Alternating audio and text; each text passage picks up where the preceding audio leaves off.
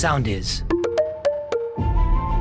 Φίλες και φίλοι, είμαι η Μαριάννα Δουκάκου και ακούτε το «Προσωπικά εσύ», το podcast που αφηγείται προσωπικές ιστορίες για τις ανθρώπινες σχέσεις. Κάποιες ιστορίες που θα ακούσετε ίσως μοιάζουν με τις δικές σας και σας θυμίσουν κάτι από τα παλιά ή από το σήμερα.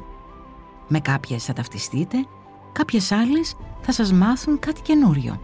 Γιατί κάθε ιστορία έχει και κάτι να μας δώσει. Ακόμα και εκείνη που δεν έχουμε ζήσει εμείς οι ίδιοι, διότι εμείς φτιάχνουμε την πορεία της ζωής μας και μέσα από τις ιστορίες μας γινόμαστε εμείς οι πρωταγωνιστές. Η σημερινή μας ιστορία πραγματεύεται το γάμο. Βασικά, πραγματεύεται τον αυστηρό θεσμό του γάμου ως έννοια και την κοινωνική πίεση, μια πίεση μέσα σε εισαγωγικά, που δέχεται κάποιος από τον περίγυρό του. Κάτι σαν ένα κοινωνικό δίλημα θα έλεγε κανείς. Ας ακούσουμε λοιπόν την ιστορία του Παντελή. Θα χορέψει το χορό του Ισαΐα ή θα ακολουθήσει το δρόμο που εκείνος θεωρεί καλύτερο για τον εαυτό του; Mike Sound Productions.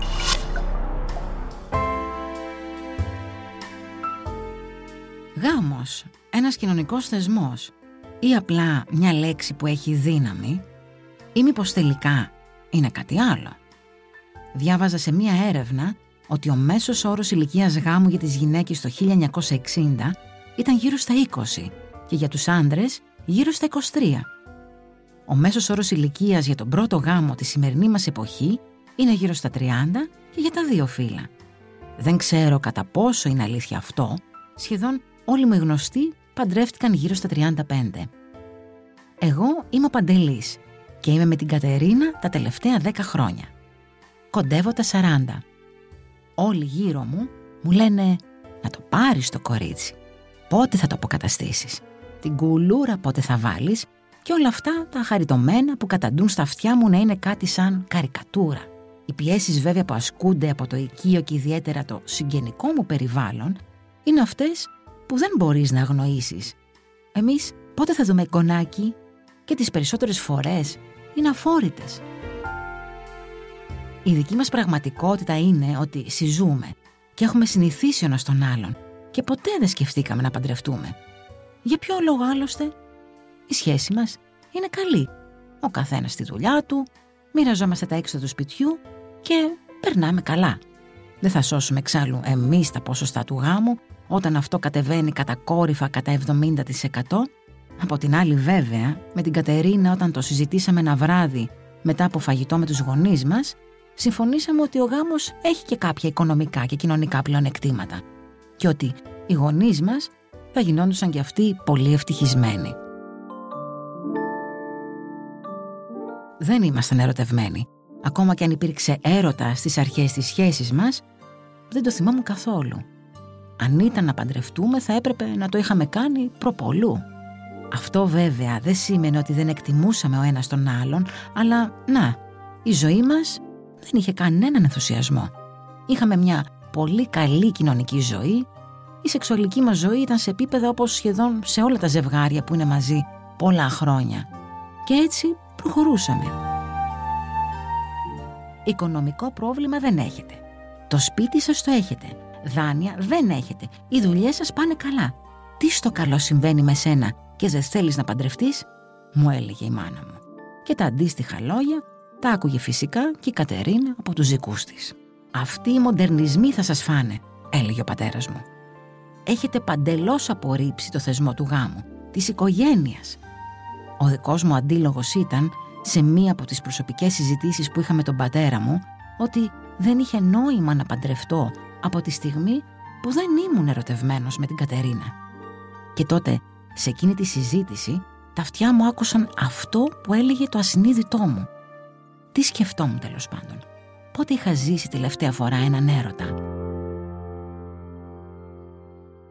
Την Κατερίνα την αγαπούσα και την νοιαζόμουν. Η σχέση μας ήταν ένα μακροχρόνιο test drive γάμου. Μια δοκιμαστική trial version όπως έλεγε κανείς, εφόσον συζούσαμε τόσα πολλά χρόνια.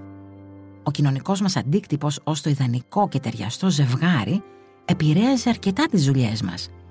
Η εικόνα μας ήταν σημαντική και για τους δύο και όλοι θεωρούσαν ότι αυτό το ζευγάρι είναι πλασμένο για να είναι μαζί. Για παιδιά δεν είχαμε συζητήσει ποτέ. Όχι ότι δεν θέλαμε, αλλά δεν ήταν προτεραιότητά μας. Η δουλειά μας πάντα ήταν προτεραιότητα. Αναρωτιέμαι, ένα ζευγάρι, αν σκοπεύει να μείνει το υπόλοιπο της ζωής του μαζί, τότε θα πρέπει να παντρευτεί, έτσι δεν είναι; Μα τι πρέπει είναι αυτό; Είχαμε φίλους που ήταν χρόνια παντρεμένοι και ήταν το ίδιο όπως εμείς. Οι απαρχαιωμένες αντιλήψεις των γονιών μας και των συγγενών μας στροβίλιζαν στα αυτιά μας ή τέλος πάντων αυτό που θεωρούσαμε εμείς ως απαρχαιωμένη αντίληψη. Από εκείνη την ημέρα που φάγαμε με τους γονείς μας, λες και ασυνείδητα φυτεύτηκε ο σπόρος της παντριάς, δημιουργώντας μια μηχανία ανάμεσα σε μένα και την Κατερίνα. Και έτσι είπαμε να τα βάλουμε κάτω. Πολιτικός ή θρησκευτικός γάμος ήταν η τελευταία μας συζήτηση μέσω βιντεοκλήσης. Εκείνη την εποχή τρέχαμε και οι δύο σαν παλαβοί. Εγώ ως σύμβουλος επιχειρήσεων με πελάτες στην επαρχία και η Κατερίνα ως φωτορεπόρτερ που έπαιρνε συνεντεύξεις από όλα τα μεγάλα ονόματα στον καλλιτεχνικό και πολιτιστικό χώρο. «Δεν ξέρω, Κατερίνα, ό,τι θέλεις εσύ. Δεν με νοιάζει, βρε Παντελή. Έχω να παραδώσω την ύλη μέχρι τις 7. Η ώρα είναι 6 και ακόμα δεν έχω τελειώσει. Πρέπει να το βγάλουμε από την ατζέντα μας αυτό. Δεν μπορώ να ασχοληθώ άλλο». Και μου έκλεισε το τηλέφωνο. Δεν είχαμε χρόνο να οργανώσουμε την πιο σημαντική μέρα της ζωής μας. Κατά τους άλλους βέβαια. Αρχικά σκέφτηκα μήπως θα αναλάμβαναν οι μανάδες μας. Μετά σκέφτηκα άσε καλύτερα. Και τότε μου ήρθε η εξής ιδέα. Να αναθέταμε την οργάνωση του γάμου μας σε ένα πρακτορείο που αναλαμβάνει γάμους. Απλά έπρεπε να βρούμε τον επαγγελματίο εκείνο που θα μας το οργάνωνε. Αμέσως έστειλα μήνυμα στην Κατερίνα. Μπορούμε να βάλουμε γραβούρα ή τα αρχικά σας με ανάγλυφο στο προσκλητήριο, κύριε Δημόπουλε. Ε, και κυρία Δημοπούλου, είπε η υπεύθυνη γάμου. Η Κατερίνα κοίταζε το κινητό της και διάβαζε τα email της εκείνη τη στιγμή. Και εγώ τη κούντιξα ελαφρά για να της τραβήξω την προσοχή της, μιας και η κυρία απευθυνόταν στην κυρία Δημοπούλου. Στη μέλουσα, είπε η Κατερίνα, και γελάσαμε οι δυο μας. Η κυρία που μας εξυπηρετούσε, η κυρία Αριστεία, έμεινε έκπληκτη με το ύφος της Κατερίνας, που δεν σήκωσε καν τα μάτια της από το κινητό που διάβαζε τα email της. Προφανώς δεν δείχναμε κανένα ζωηρό ενδιαφέρον για το γάμο, ενώ εκείνη απελπισμένα προσπαθούσε να μας εξυπηρετήσει. Ποιος ξέρει, ίσως να είχε συνηθίσει να συναντά ζευγάρια που ήταν ενθουσιασμένα με την οργάνωση του γάμου τους. Για εμάς ήταν περισσότερο μια διαδικασία προς διεκπαιρέωση παρά το όνειρο της ζωής μας. Για τις μπομπονιέρες έχουμε μια μεγάλη γκάμα με σχέδια, συνέχισε να λέει η wedding planner, κυρία Αριστεία. Ενώ μπορούμε στα κουφέτα να έχουμε και διάφορες γεύσεις.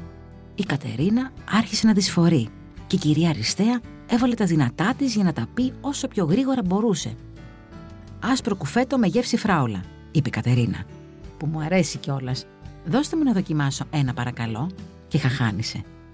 Έμεινα να κοιτάζω την Κατερίνα Είχα τόσο καιρό να τη δω να χαμογελάει και βασικά να τη δω χαλαρή, έστω και για κλάσματα του δευτερολέπτου. Έπειτα η κυρία Αριστεία μας οδήγησε σε ένα άλλο δωμάτιο όπου εκεί είχε μία πασαρέλα να το πω. Καναπέδες γύρω-γύρω, μέσα σε μια ατμόσφαιρα ρομαντική που μύριζε γάμο. Νηφικά παντού κρεμασμένα, άσπρα, ελαφρά ροζ με κλασικά σχέδια αλλά και πιο εξειζητημένα για εκείνες τις νύφες που ήθελαν να εντυπωσιάσουν περισσότερο. Ένας δίσκος με δύο ποτήρια και σαμπάνια μας περίμενε πάνω σε ένα τραπέζι. Για όση ώρα η Κατερίνα θα δοκίμαζε τα νηφικά. Από ό,τι κατάλαβα, η όλη υπόθεση ήταν ιερή και είχε τελετουργικό. Δεν ήταν απλά διάλεξα ένα παντελόνι, δώσω στο ράφτη για κόντιμα και θα έρθω να το πάρω. Όταν η Κατερίνα διάλεξε τρία φορέματα και ζήτησε να της τα στείλει να τα δοκιμάσει στο σπίτι, η κυρία Αριστεία που μας εξυπηρετούσε με χαμόγελο και αγάπη, σαν απογοητεύτηκε και είπε στην Κατερίνα «Μα δεν θέλεις να τα προβάρεις να σε δει ο καλό σου» «Όχι απαραίτητα, κυρία Αριστεία», της απάντησε η Κατερίνα. «Με βλέπει κάθε μέρα. Τι διαφορά θα κάνει ένα λευκό φόρεμα» Μετά τη συνάντηση με την κυρία Αριστεία για την επιτυχή οργάνωση του γάμου μας, είχα περιθώριο μιας ώρας πριν φύγω για Θεσσαλονίκη με τη μεσημεριανή πτήση. Καθίσαμε λοιπόν με την Κατερίνα στην Ερμού να πιούμε ένα καφέ στα γρήγορα. Πώς σου φάνηκε το όλο σκηνικό, με ρώτησε η Κατερίνα. Ενδιαφέρον, της απάντησα. Καλή επιχείρηση φαίνεται και επικερδής. Εσύ τι λες; Ό,τι πρέπει για να φέρουμε την υποψήφια βουλευτή Γιαννάκου να κάνουμε τη συνέντευξή της εδώ, μιας και παντρεύεται. Κάπου μέσα μου μας άκουγα και τους δύο πάλι να μιλάμε για δουλειά. Μα δεν υπήρχε ίχνος χαράς για αυτό που τελικά είχαμε αποφασίσει να κάνουμε. Οι σκέψεις μας για το γάμο ήταν αμοιβαίες σχετικά με την κοινωνική αναγκαιότητα και διάσταση του θεσμού.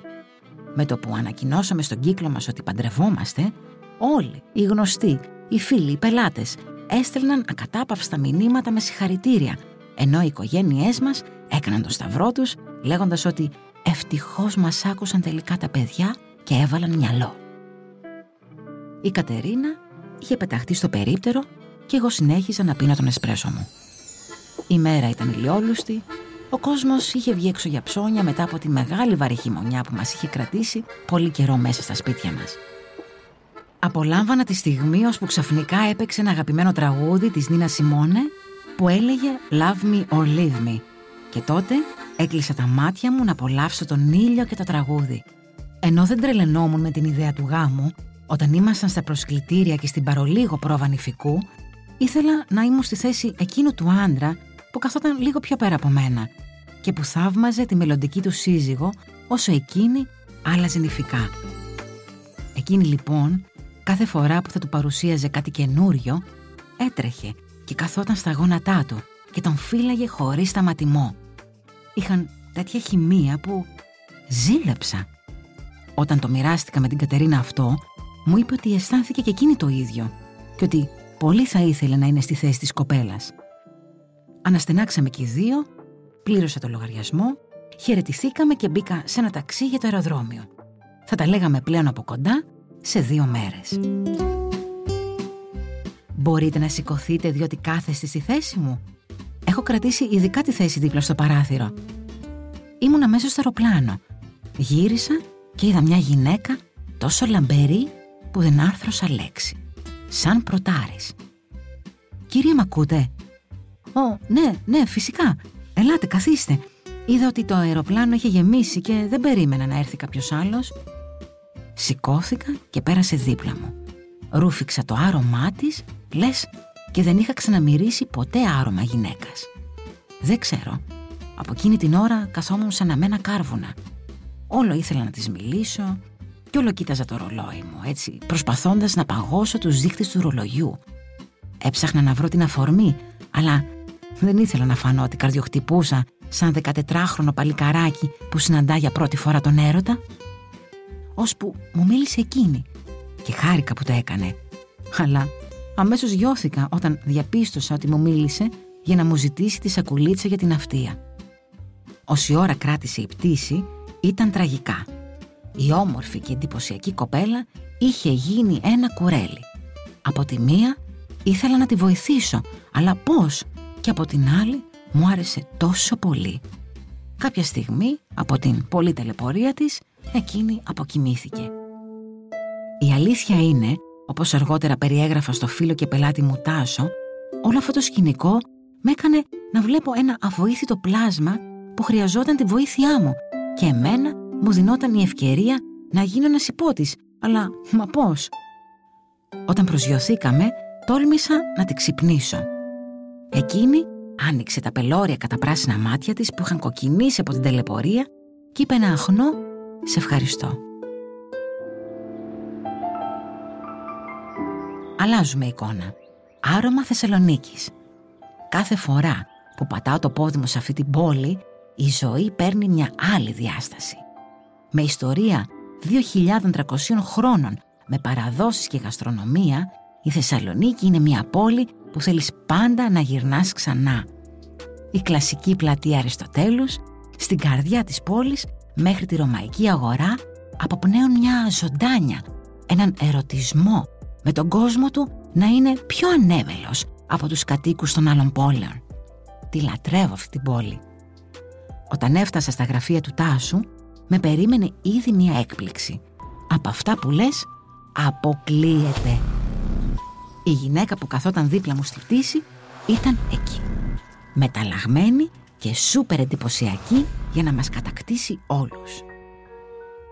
«Να απολογηθώ για όλο αυτό που ζήσατε δίπλα μου, κύριε Δημόπουλε, μέσα στο αεροπλάνο», είπε η Αλίκη Παπά. Ήταν η νέα συνεργάτης του Τάσου. Μου το φύλαγε για έκπληξη και για τη νέα συνεργασία, αλλά και για την απίστευτη ομορφιά και άβρα της. Αυτή η γυναίκα με κέρδισε από την πρώτη στιγμή. Είχα χρόνια να το αισθανθώ αυτό. Τα δύο βράδια που έμεινα εκεί πέρασα απίθανα. Η νυχτερινή ζωή στη Θεσσαλονίκη φημίζεται, αλλά η παρέα της Αλίκης την έκανε ακόμα πιο συναρπαστική. Ήταν μέσα σε όλα. Καταγωγή από την Άξο, μεγαλωμένη στην Αθήνα και σπουδαγμένη στην Πάτρα, αποφάσισε να αλλάξει τη ζωή της και να μετακομίσει στη Θεσσαλονίκη. Έβλεπες στα μάτια της, έβλεπες τη φιλοδοξία και την αρχοντιά της. Ο Τάσος κάποια στιγμή με έπιασε που τη χάζευα και τότε με ρώτησε «Τι γίνεται με την Κατερίνα, σε ένα μήνα θα τη βάλεις στην κουλούρα, ε» Δεν ξέρω γιατί, αλλά θύμωσα τόσο πολύ με τον Τάσο εκείνη τη στιγμή που ήθελα να του δώσω μια μπουνιά. Και από εκείνη τη στιγμή μαύρισα. Προσπαθούσα να συγκρατηθώ και πνίγηκα διακριτικά μέσα στα ούζα που πίναμε και τσουγκρίζαμε εγώ, ο Τάσος, η Αλίκη και άλλοι τρεις συνεργάτες του γραφείου τους. Το ίδιο βράδυ καταλήξαμε που αλλού, στα Λαδάδικα, μαζί με το φίλο μου τον Τάσο. Οι υπόλοιποι μας καληνύχτησαν και εγώ του είπα ότι ήθελα να μιλήσουμε. Ανησύχησε στην αρχή και δεν τον καθησύχασα η αλήθεια είναι. Του περιέγραψα όλη την κοινωνική πίεση που δεχόμασταν με την Κατερίνα να παντρευτούμε σώνη και καλά τους τελευταίους μήνες και το πώς νιώθαμε και οι δύο γι' αυτό. Του περιέγραψα επίσης τα σκηνικά που διαδραματίστηκαν στην εταιρεία διοργάνωσης γάμων την ίδια μέρα και την απογοήτευση που ένιωθα μέσα μου και ότι στην ουσία δεν ήθελα να παντρευτώ με αυτές τις προϋποθέσεις και τους κοινωνικούς νόμους του κόσμου. Ήταν σύμπτωση που ξανά νιώσα με την παρουσία της Αλίκης, ακόμα και με τις περίεργες συνθήκες που επικράτησαν στο αεροπλάνο. Βρε φίλε, σαν να μην μου τα λες καλά. Μήπως είναι κάτι της στιγμής, μήπως είσαι πιεσμένος γενικώς. Τι είναι αυτά που λες; Δεν μπορείς να κάνεις πίσω; Να κάνω πίσω και να με κράξει κοινωνία θες να πεις. Αυτό ακριβώς σου λέω φίλε μου. Τι θα πεις μετά; Δεν παντρεύομαι τη γυναίκα που είμαι τόσα χρόνια μαζί της; Τι θες δηλαδή να δείξεις; Ότι είσαι συνεπής, ότι είσαι ανίκανος να δεσμευτείς, ότι περνάς απλά μία φάση. Θα σε κοροϊδεύουν όλοι. Και ξέρεις, στη δουλειά μας ξέρεις τι είναι η εικόνα. Δηλαδή, να παντρευτώ για τα μάτια του κόσμου και μετά να χωρίσω μου λες. Όχι, δεν θα χωρίσεις μετά. Τόσοι και τόσοι βρε αδερφέ παντρεύονται και μετά συνειδητοποιούν ότι δεν ταιριάζουν αλλά μένουν μαζί. Εσύ είσαι και τυχερός. Η Κατερίνα δεν είναι καμιά τυχαία και είναι ακριβώς στην ίδια φιλοσοφία με σένα. Δουλειά, δουλειά, δουλειά και κοινωνικές σχέσεις. Άμα θέλετε, ε, δεν κάνετε και παιδιά. Αυτά που έλεγε ο Τάσος είχαν μια αλήθεια που απεικόνιζαν πολλά ζευγάρια φίλους μας. Αλλά για κάποιο λόγο εκείνη τη στιγμή τα λόγια του με ξεπερνούσαν. Και ξέρετε γιατί με ξεπερνούσαν; Γιατί μιλούσαμε για τη δική μου ζωή. Επομένως μου λες ότι είμαι αναγκασμένος να ακολουθήσω τις κοινωνικές νόρμες και τις τάσεις, Τάσο, ε; Άκου, με την Κατερίνα δεν έχω κανένα πρόβλημα. Ούτε και εκείνη με μένα. Μιλάμε πολύ ανοιχτά και εμπιστευόμαστε ο ένας τον άλλον. Ναι, το παραδέχομαι και το παραδεχόμαστε και οι δύο, ότι η καθημερινότητα και η ρουτίνα οδηγούν τη σχέση μας τόσο καιρό. Δεν υπάρχει στιγμή πάθους. Στιγμή που να νιώσω ότι μου λείπει. Σαν να είμαστε συγκάτοικοι, βρε αδερφέ, σε μια τρελή απέτηση που μας θέλουν όλοι να φορέσουμε στεφάνι. Παύση. Και από τους δυο μας. Να σε ρωτήσω, βρε Παντελή, θέλεις να παντρευτείς την Κατερίνα; Η απάντησή μου ήταν αυθόρμητη. Όχι, δεν θέλω. Και μάλιστα δεν θέλω άλλο να παρατάω τον εαυτό μου και να αναλώνεται σε μια ζωή που απλά υπάρχει. Βλέποντας το ερωτευμένο ζευγάρι Τάσο σήμερα και τη ζωντάνια της Αλίκης αργότερα, ξύπνησαν μέσα μου πολλά πράγματα, ξεχασμένα. Η ώρα περνούσε ο καλός μου φίλος δεν διαμαρτυρήθηκε ούτε λεπτό. Κι ας είχαμε πρωινή συνάντηση στις 8. Η ώρα είχε πάει 3. Κάποιες παρέες ακουγόντουσαν στα στενά σε αυτή την υπέροχη πόλη που δεν κοιμάται ποτέ. Ο πλατής θαλάσσιος ορίζοντας του δεύτερου Παρισιού είχε βυθιστεί στα χέρια του Μορφέα. Περπατήσαμε μπροστά στο λευκό πύργο αρκετή ώρα. Ο Τάσος με άφησε στο ξενοδοχείο μου μόνο. Μόνο με τις σκέψεις μου. Στη βεράντα του δωματίου αγνάντευα την ύφη του θερμαϊκού και ήταν τότε εκείνη η στιγμή που έβγαλα από το δάχτυλό μου τη βέρα των αραβώνων, βάζοντάς την απλά στο σακάκι μου. Έχουν περάσει δύο χρόνια από εκείνο το βράδυ στη Θεσσαλονίκη. Η συζήτηση με το φίλο μου Τάσο με έκανε να νιώσω πολύ δύσκολα μέσα μου, γιατί ερχόταν σε μεγάλη αντίθεση αυτό που έβλεπα με αυτό που θα συνέβαινε. Ο Γκέτε είχε πει «Το πιο δύσκολο να δεις είναι αυτό που είναι μπροστά στα μάτια σου». Για μένα ευτυχώς ήρθαν οι αφορμές για να με αφυπνίσουν και να πάω ενάντια σε κάθε κοινωνική απέτηση που θα βόλευε ή θα ικανοποιούσε όλους τους τρίτους, αλλά δεν θα ευχαριστούσε τελικά την καρδιά μου. Γιατί για μένα η βιωσιμότητα της καρδιάς μου ήταν πιο σημαντική από το να κάνω ένα γάμο λόγω συνήθειας ή διάρκειας. Ο έρωτας και η αγάπη δεν διαπραγματεύονται, δεν κανονίζονται, απλά συμβαίνουν. Η γνωριμία μου με την Αλίκη ήταν η αφορμή να δω ότι η ζωή μας συμβαίνει στο τώρα και είμαστε εμείς υπεύθυνοι, επί το πλήστον. Εμείς υπεύθυνοι για τις επιλογές μας. Και επειδή κάθε ιστορία οφείλει να έχει ένα τέλος, η Κατερίνα, μετά το συνενετικό μας χωρισμό, παντρεύτηκε μετά από ένα χρόνο ένα συνάδελφό της που γνώρισε σε κάποιο project και ερωτεύτηκε. Το τονίζω το ερωτεύτηκε. Και τώρα λοιπόν είναι έγκυος στον 7ο μήνα. Και μαντέψτε ποιοι θα είναι οι νονοί. Εγώ και η Ελίκη. Αυτή φίλες και φίλοι ήταν η ιστορία του Παντελή. Πράγματι, ο έρωτας απλά συμβαίνει. Η αγάπη κτίζεται μέρα με τη μέρα, όπως και η εκτίμηση και ο σεβασμός μας μέσα στις σχέσεις. Το να ακυρώσει κανείς ένα γάμο αποτελεί στις μέρες μας ακόμα ένα ταμπού και δυστυχώς είναι ακόμα περισσότερο κατακριτέο από το οικείο και κοινωνικό μας περιβάλλον. Οι κοινωνικές νόρμες υπήρχαν πάντα για να πλαισιώνουν τις κοινωνίες μας. Αλλά είτε γάμος, είτε συγκατοίκηση, είτε συμφωνητικός συμβίωσης γίνεται να ανθίσει χωρίς έρωτα. Εσείς τι λέτε;